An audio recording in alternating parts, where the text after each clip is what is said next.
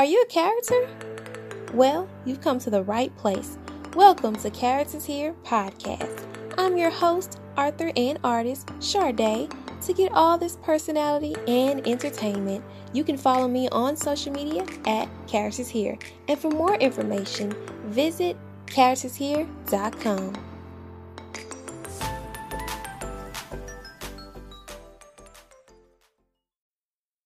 From Jackson, Mississippi, relocated to McKinney, Texas, she attended the University of Mississippi Medical Center and received a bachelor's in nursing.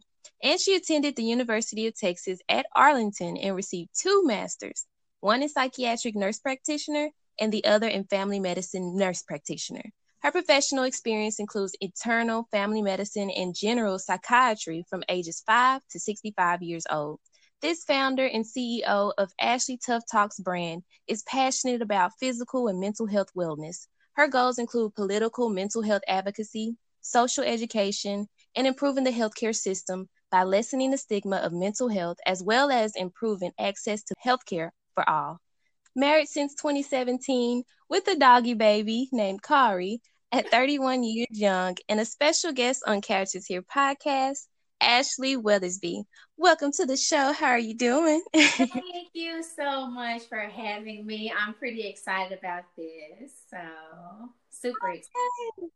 Mm-hmm. You are my first interview this year, so this is really exciting. Yay! Let's hope I'm worth it. Let's, make sure that I'm worth worth interviewing since I'm the first this year. You're gonna be everything, okay? Mm-hmm. So tell take us to the beginning of your life. What was your childhood like? What were you like as a kid? Um, very inquisitive.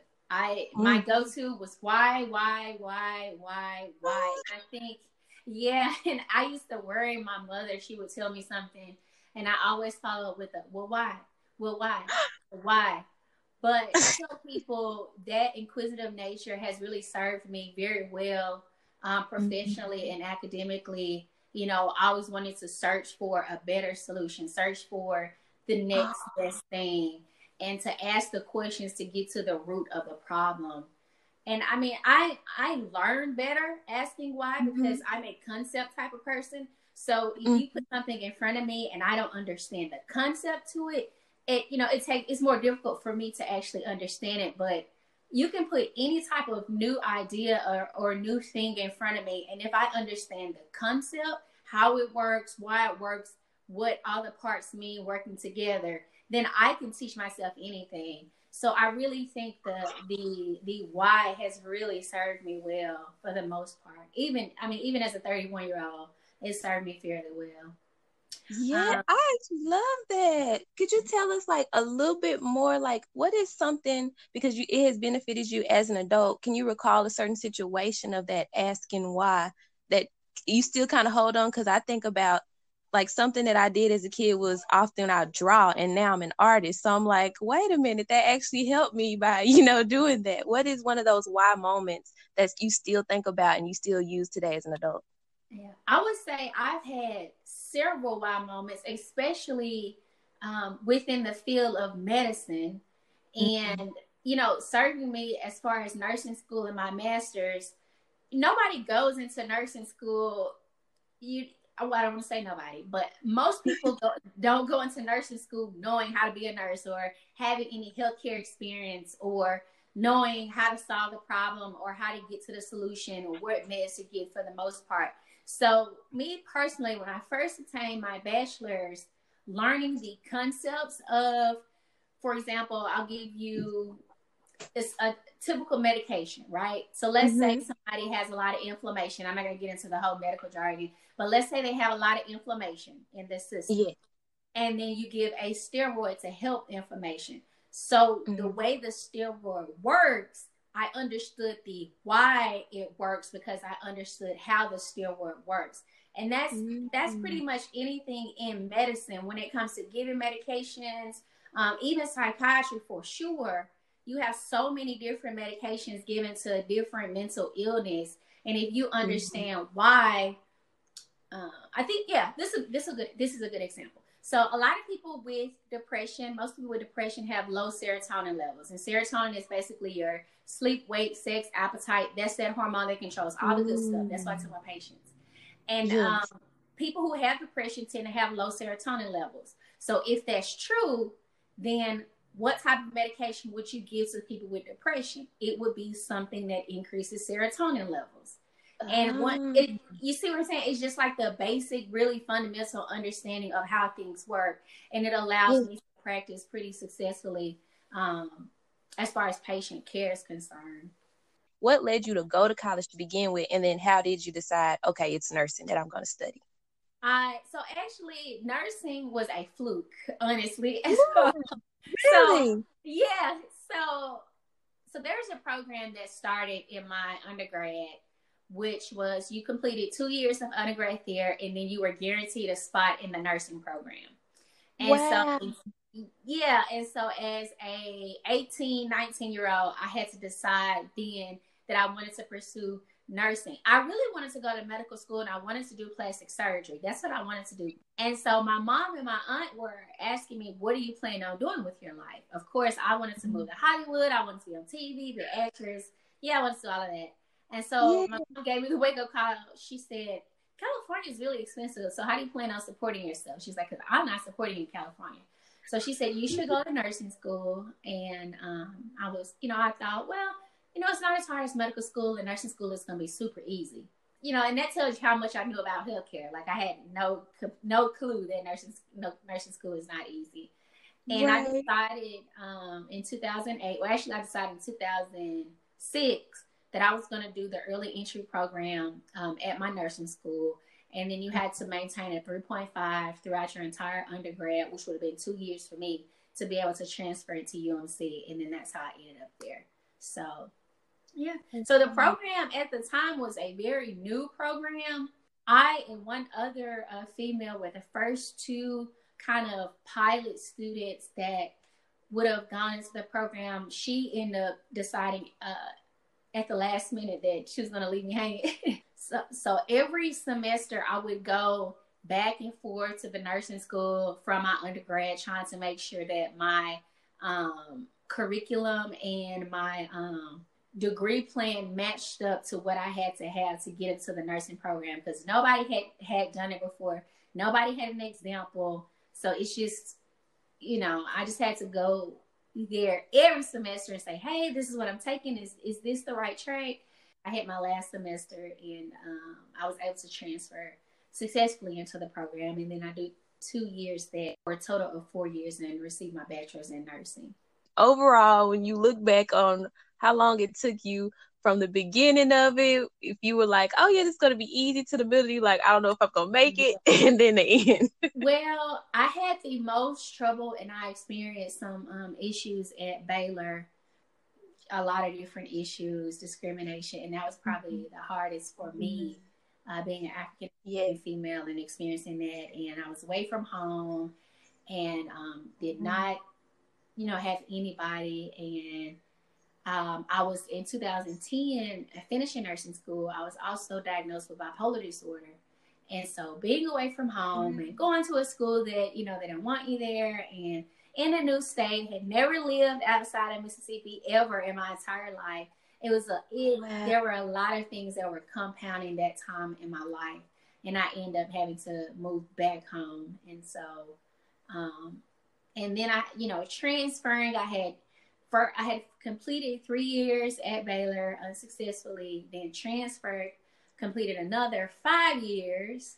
Um, I'm sorry, another two years at UMC. Then I finished it, then had to do another two years. And so, because of that experience at Baylor, I kind of got off track. Um, it's normally an eight year uh, eight year track to become dual certified if everything goes according to plan. But um, it took me 11 years. And so there were several, several times, several times that I wanted to say, like, if you're in anything in medicine, you're going to feel like it's, it's the worst thing in the world. There were several times I wanted to mm-hmm. quit. But what kept me going is um, the teacher who mm-hmm. at Baylor who stuck his finger in my face and told me, "Hey, you'll never be a nurse practitioner." I, um, yeah, so that keeps me going. Nothing keeps me. I, you know, what a lot of people say, you know, what drives you? A hater. A hater drives me all day, everything. Wow. I love haters. Yeah. Haters, haters, haters. if you want to prevent me from doing something or prevent me from engaging in something, tell me, oh my God, you'll be great at this. But if you tell me mm-hmm. absolutely not, you won't be able to do it, you don't meet the qualifications, that's that that gets me going. That keeps me that's that motivates me. Haters motivate me seriously.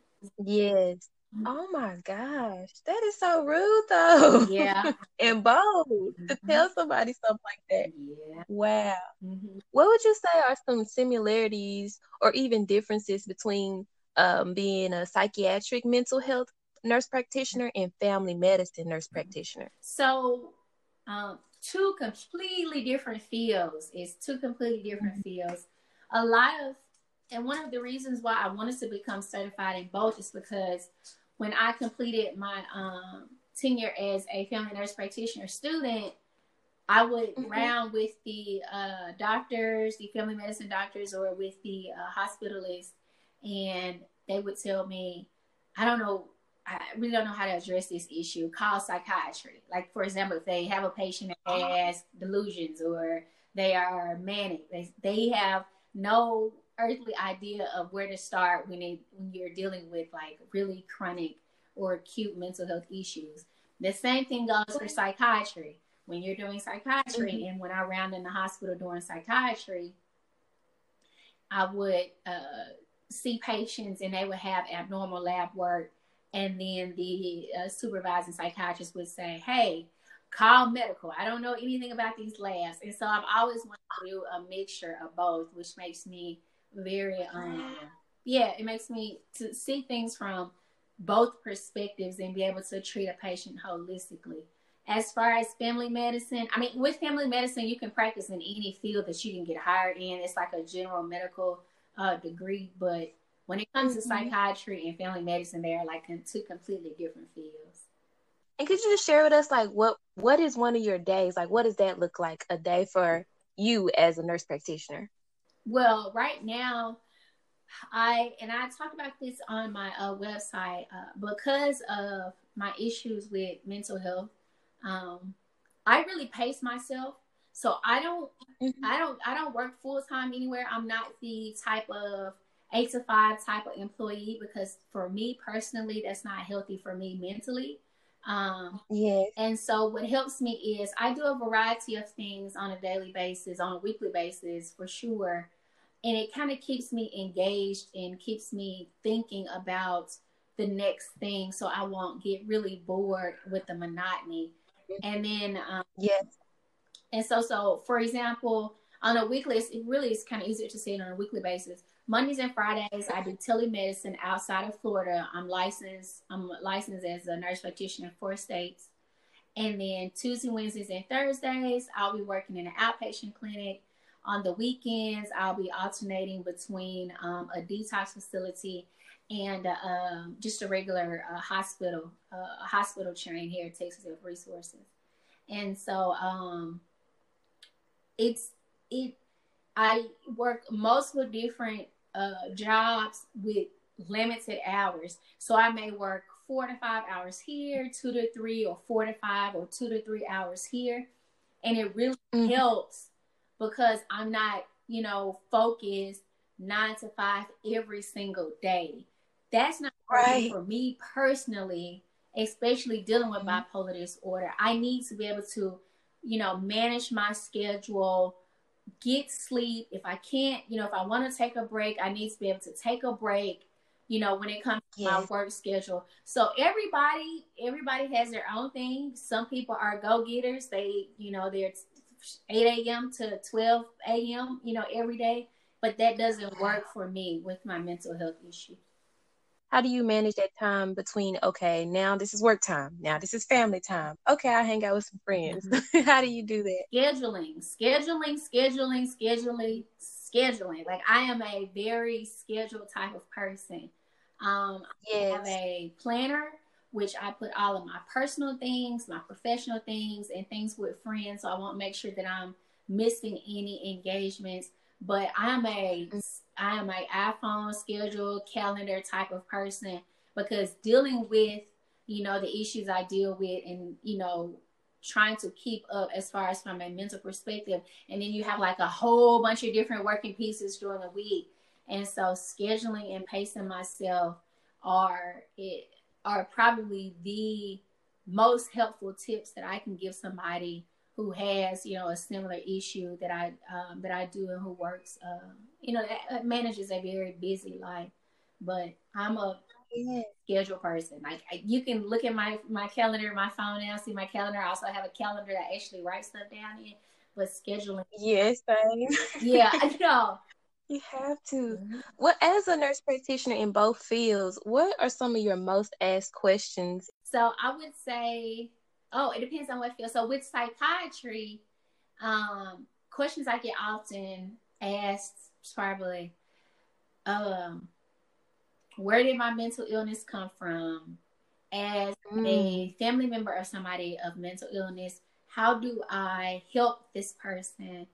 Um, what does it feel like to have a mental illness? Um, usually, questions about how to manage and diagnosis are probably going to be the biggest things when it comes to um, mental illness, when it comes to psychiatric nursing. Um, with family uh, medicine, I mean, anything that's kind of any ailment, you're going to get questions about. Like right now, family medicine, coronavirus.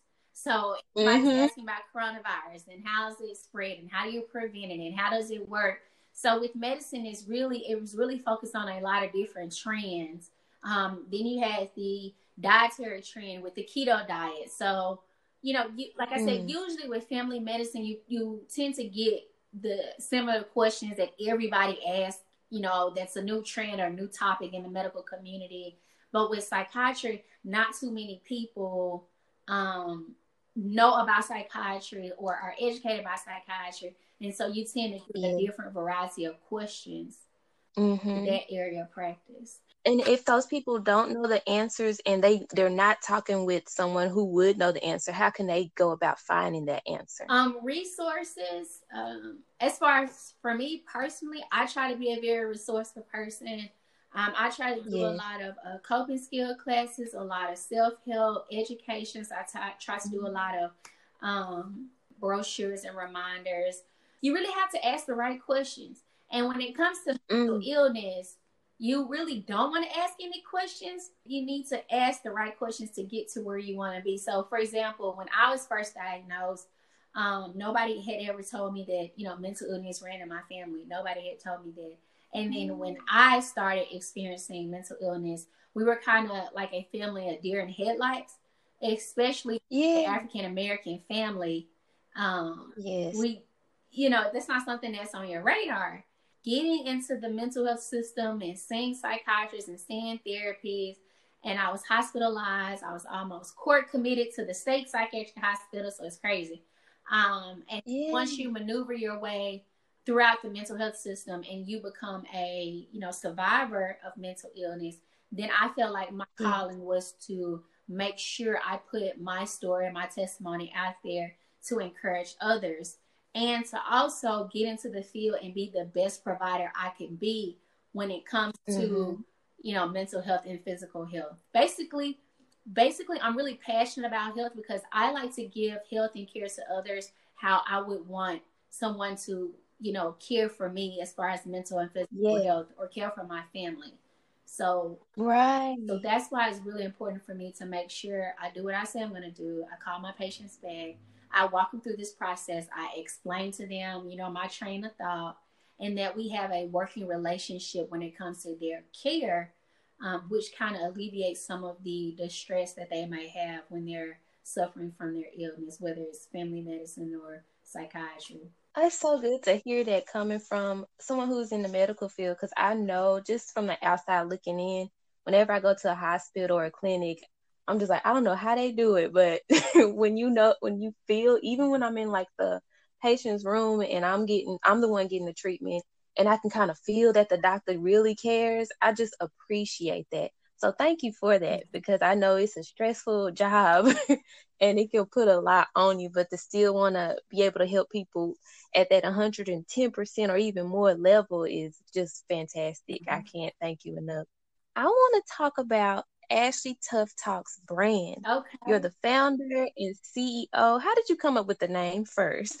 um, tough talk as in T-U-F-F as in the tough conversation about mental health, right? So that's how I yeah. came up with tough talk. I didn't want to spell it your traditional T-O-U-G-H because I just didn't feel like it had enough flavor. Mm-hmm. Right. So I um and Ashley Tuff Talks is I wanted to start the conversation about talking about mental health, especially from a personal and a clinical perspective. So, mm-hmm. and that's how I got the first part. Actually, my first name, Tuff Talks, a tough conversation about mental health, and then Talks is the actual quote unquote conversation portion of the name. So, was it easy or was it hard to turn your passion into this brand? Having the idea and sparking the desire and the want to actually do it was easy, but mm-hmm. the implementation is very difficult. Mm. That's the part that's that's hard. Like it's easy to have an idea. Yeah, I'm gonna talk about mental health, and then when you actually start branding yourself and meeting people, and you know the fear of me putting my illness out there was probably the biggest yeah. thing for me. Every idea is a good idea, but the actual drive and motivate motivation ambition relentless pursuit is the hardest part. A lot of people give up doing that part. So i yeah. I just remind myself when it's really difficult to understand or or really difficult to, to keep going to remind myself why i'm doing this. Like why am i putting myself out there? Why am i really engaging and educating and passionate about this topic and I have people that write to me on my website. They'll say, "Oh my God, thank you, Ashley, for telling your story." You know, I had some oh, thoughts, or you know, I get so many different messages, and it really keeps me going. Like there have been several times where I've told my husband, like, "I'm not about to do it." Like, you know, nobody's listening. I mean, you. I mean, everybody goes through that, but then I'll get something in my mm-hmm. inbox, and it'll remind me, okay, this is why I'm doing it. You know, people are really receptive, right. and they really want to, you know, be taught about mental health. Right. Speaking on that, going like piggybacking off of the why, what do you want people to take or gain from Ashley Tuff Talks? Like, what will they learn or benefit? Yeah, I want, um, as far as Ashley Tuff Talk, I want it to be a public brand that um, sparks uh, political advocacy for mental health. I want to mm-hmm. really change the stigma associated with mental health. I want to make sure mm-hmm. that we're bringing you know, families, patients, therapists, psychiatrists, doctors, everybody to the conversation about mental health. So, a lot mm-hmm. of issues with mental health, you have the patients who are talking to the psychiatrists or the psych nurse practitioners, and they're either not understanding, not listening, and then the the family mm-hmm. is not at the visit, and the family is calling you trying to get explanation. So I want to make sure that mental health is a more cohesive experience that everybody yes. is talking about. So psychiatrists, therapists, you know, everybody, families, patients, the mental health system, federal uh, regulations and federal systems. I want everybody to sit down and talk about mental health. That way we can all come to a conclusion of you know, what is the best way to make sure that we are promoting mental health awareness and um and recovery on a national scale. Right. That is really important. I one thing I I find like even as I get older is how many people don't know really what mental health is. Mm-hmm. And I know because I have family members who do have who suffer from uh, mental health illness. I'm sorry for mental illness, but when I talk to other people about it, I'm like, yeah, you know, this is my family member. They have this, and they're like, what is that? I, for some reason, I'm thinking because technology is where it's at, and you know, people are able to communicate and research more, that more people would know what it is, but they don't. Mm-hmm. What is your uh, thoughts on that? I think people, I think a couple of things. One, well, actually, probably the one thing that I understand from both a professional and personal perspective, nobody knows anything mental health until it happens to them. Period. Like, like yeah. Mm-hmm. If it's not in your life, if you don't know anybody, if you're not suffering personally, you're not just going to go and seek out information about mental health if it doesn't affect you.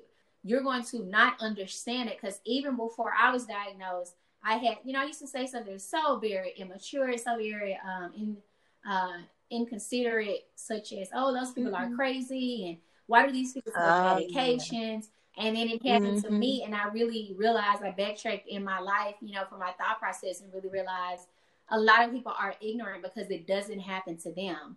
That's another reason why I build. Um, I'm building the Ashley Tuff Talks is because for the people who don't understand, you need to understand that this is a big thing. Like this is a real thing. So from your right. perspective, you need to learn how to be a little bit more uh, respectful to people who have the illness and what can you do yeah. from a non-sufferer to help people right. who suffer you see yeah mm-hmm. mm-hmm.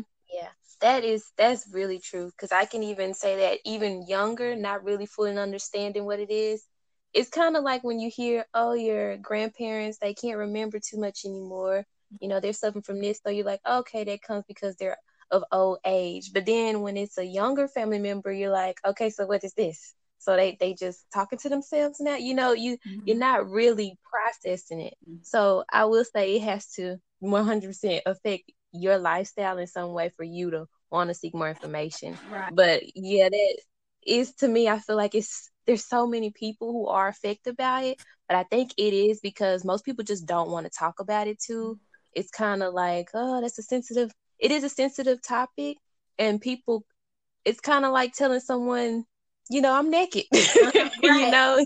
well, yeah, yeah, no. I completely agree. And it's a very hard topic to say, hey, I'm thinking about killing myself. Like that's not something yeah. that's gonna people are not like, yeah, let's talk about her killing her. I mean Right. You know, yes. Like, that's that's you know, that that's something that will clear a room out like really quickly. And yes, in for me to say it, as a healthcare professional, like I said, medical and healthcare professional, for me to say, it, hey, I've had suicidal thoughts before. I sometimes have passive thoughts of death. I don't have suicidal thoughts mm-hmm. anymore, um, but I still struggle with, you know, thoughts of death. I still struggle with inability yes. to sleep and mood swings and, you know, yeah. I mean, so a lot of people wish they could say the things that you know they wish they could express themselves just as I did when I wanted mm-hmm. to get help. I wanted to express myself, and I I said it aloud to people, and because they did not understand it, they'll alienate you. And I lost a lot of people yes. when I was hospitalized. I, I had friends that say, "Hey, I can't deal with your issues," and I mean, mm. I, I mm. lost a lot of people in my life because they did not understand something like that. But being on the end to where I've recovered um, and I say I don't, when I I don't say recover as in cured, but recover right um, mm-hmm. from bipolar disorder, and then to obtain you know all of these credentials and certifications and licenses and honor societies. I feel like I can be the face of people saying those things aloud because I have a little bit more weight behind what I say just because of you know the titles and all you know stuff that people yes stuff that people credibility have to have to be taken seriously. So you know. Right. Mm-hmm. They're like, oh, well, that's you're a credible source. Right. Exactly. you know? Exactly. Yes. What advice could you give someone who wants to go into this field of mental health or even family medicine? I know for me, it feels like you ha- you double majored. I had did that route and it didn't work out for me. but someone who wants to do both or even just uh either of the two, how can you how can they start? What advice can you give them to just start. What's very important for them to do in order just to stick it through. Yeah. And I would say, and this is going to sound super cliche, but to me, mm-hmm. if I can give one, if I can give one answer to pursuing, you know, physical and mental health, one answer, I would say be passionate and be mm. relentless mm. about it. Because without mm. passion, you're it's you're not going to want to talk to patients every day you're not going to want um, to hear, you know, the negative stories. You're not going to want to see the sickness. You're not going to want to see the deaths. So you have to yeah. really, really understand and be passionate about what you want to do and make sure that you are treating your patients how you want to be treated.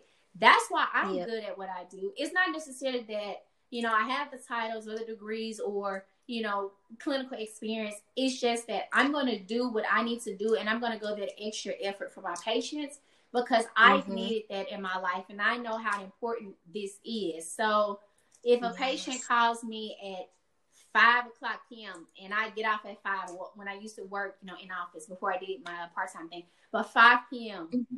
If I have time, I'm going to stay 5:15 to make that phone call, or I might call them from home. You know, sometimes you need, and this is more so for mental health. Sometimes you really need to know that someone cares. You can be a crappy, crappy, crappy nurse practitioner. However, if mm-hmm. you tell patients, "Hey, I care," they will kind of like disregard every other thing that you've done that you have no clue what you're doing. A lot of people just want to know that you care. And if you do yeah. care, then you're going to do what you need to do to make sure you're giving the highest level of care. And then that's going to kind of mm-hmm. snowball into becoming a better nurse practitioner. Okay. You know, I feel like they can apply to just about every field. You just have to care. And is there a quote that you live by or a book that you've read or, or somebody in your life that just keeps you motivated? Yes. My favorite quote is let me make sure I get it right.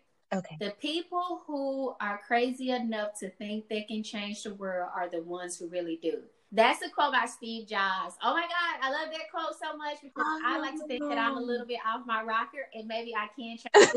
maybe I can change the world, and so I live by that. Yes, I live by that. Oh my Steve goodness. Mm-hmm. I was like, I've heard that someone you said Steve Jobs. Like, okay, that's right. now I won't forget it. Yeah, Steve Could you say it one more time? It's the people who think they're crazy enough to change the world are the ones who actually, or really do, are the ones who will. I think it's the ones who really do.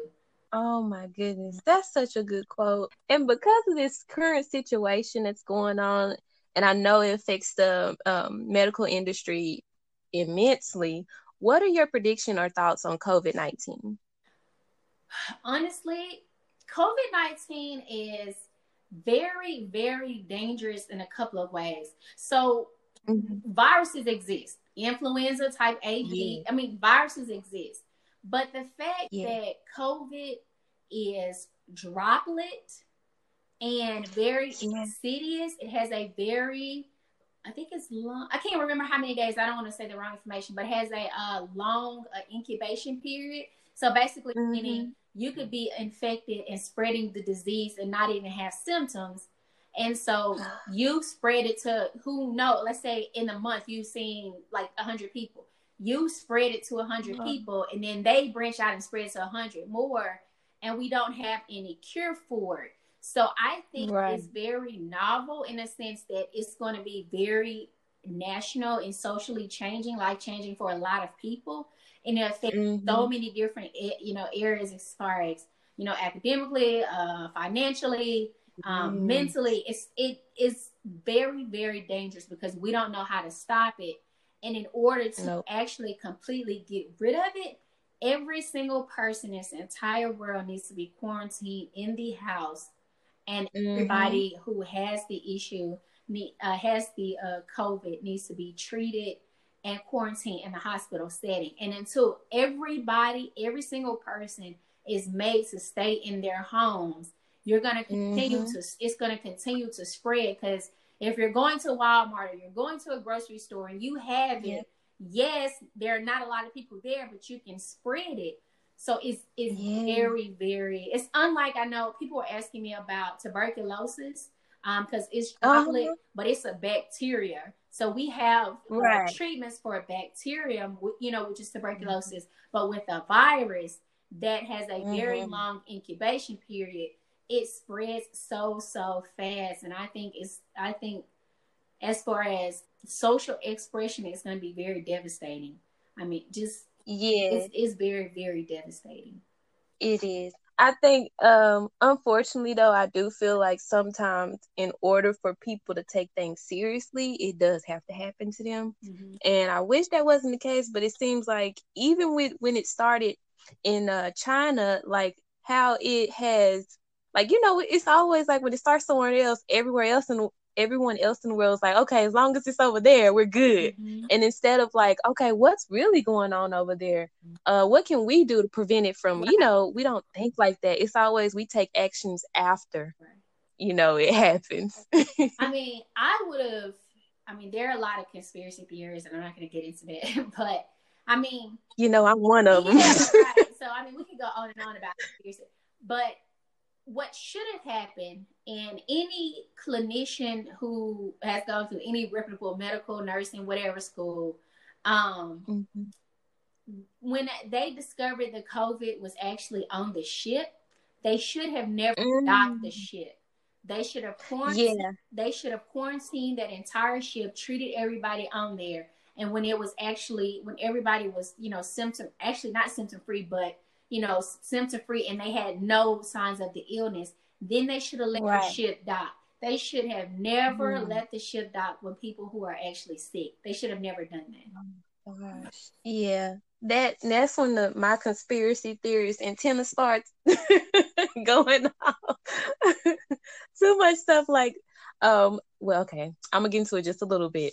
So with my conspiracy theory uh theory ways, um when I think of it, I don't think of oh um this person was born on this day and then that person born on this day. So this means that not like that. I'm more into the what goes on behind the scenes. Mm-hmm. Like it's so much so much stuff just makes too much sense for it not to be true. Mm-hmm. And it makes me feel like this is more of a population thing. Like right. we need to get rid of as many people on right. earth as possible. Right. That's what I'm I'm leaning towards on this. Yeah. So I don't know. I don't know how it's gonna go, but like I said, I am just going to take the benefits that I do have and just stay safe and be very aware. And if I do have to go out, I'm going to wear my mask and I'm going to wear my gloves. right. I completely agree. I just, another reason why I think, you know, possibly con- uh, conspiracy is that I am not the only nurse practitioner or a medical professional who understands you should have not quarantined and not doctor ship. Like, come on now. Like you have yes. the CDC, the NIH, you have the World Health Organization.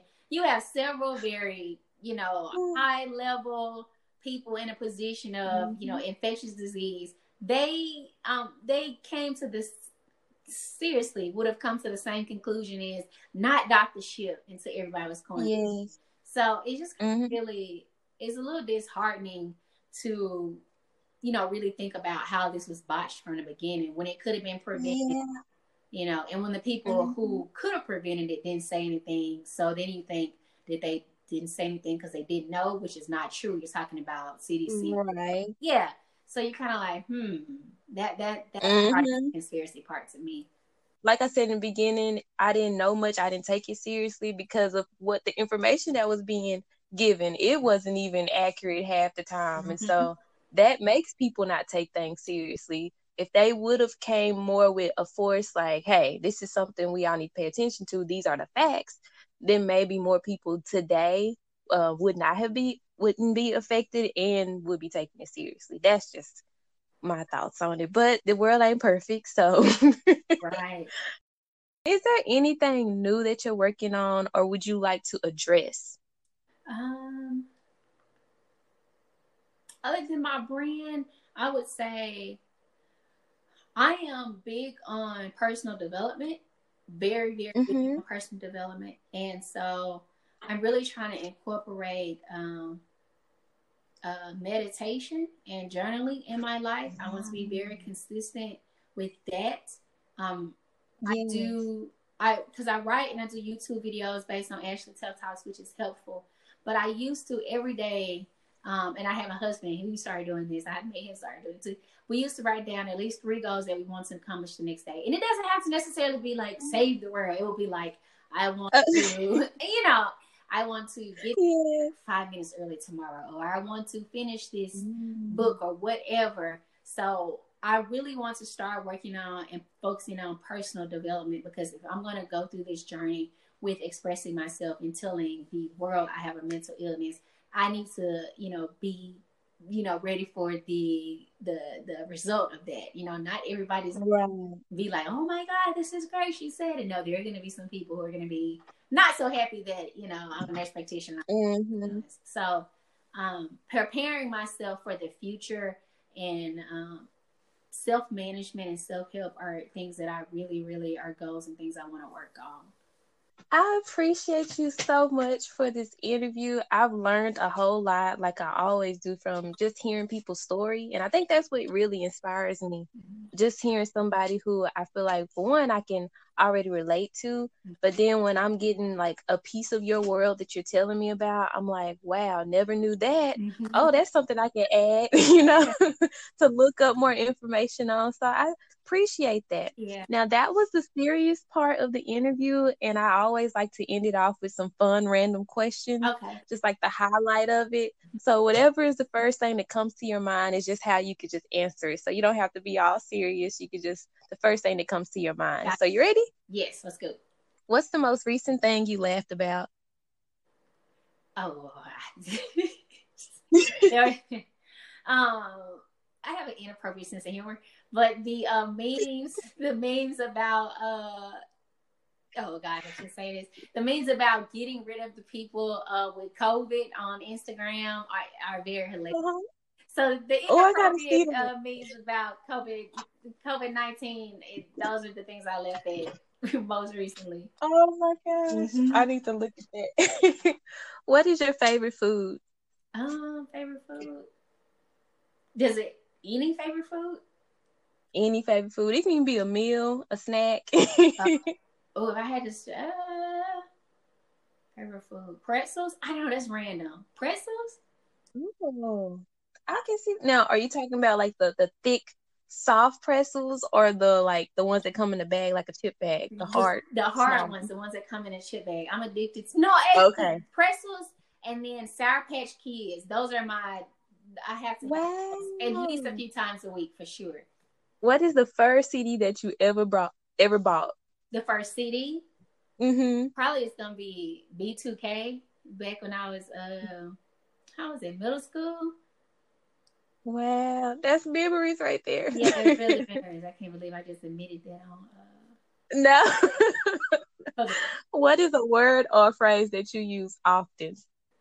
Probably it's gonna be. Let's see.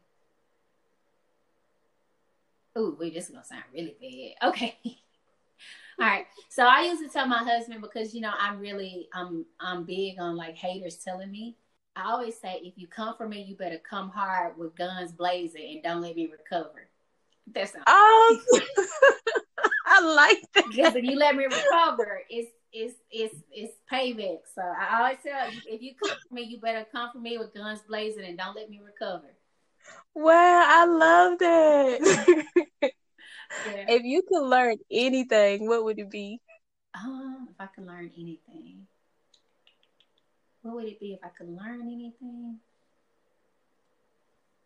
Public speaking. Oh, If I really? You sound like so. I would just automatically think you would have no troubles, and you would just be like, "Yep, I'm on this stage to tell y'all everything." no, I'm a very like I don't like speaking in front of people. Like this is this right here. But speaking in front of people, I would love to learn how to uh public speak. That probably would be my biggest thing. I feel like you you got it. I feel like the we don't really know all the things we're talented at. We just have to tackle them a little bit at a time, Mhm. and then it'll just you'll just grow with it. I think you'll do great. I can really see you doing it. yeah. And what is something? And I hope I pronounced your dog's name right, Kari. Right? Uh-huh.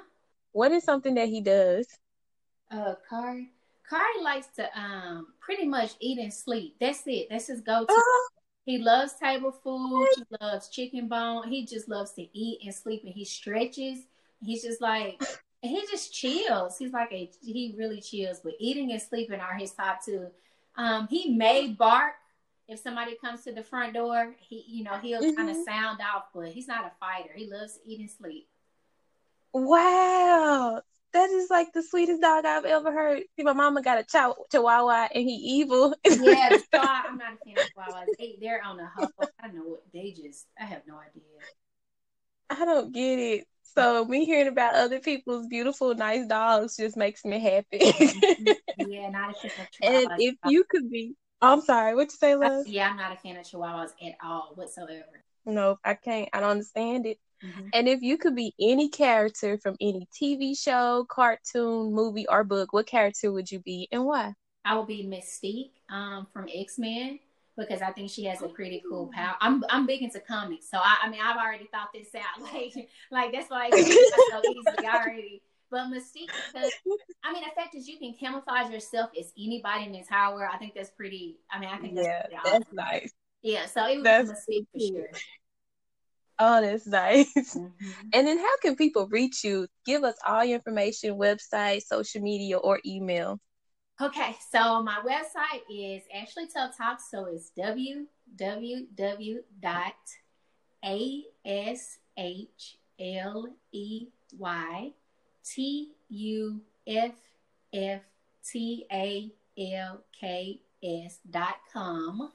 Um, on IG and Twitter, I'm at Ashley Tuff Talks. Same thing, A S H L E Y T U F F T A T A L K S. Oh my goodness, thank you so much. I really enjoyed you. This was amazing.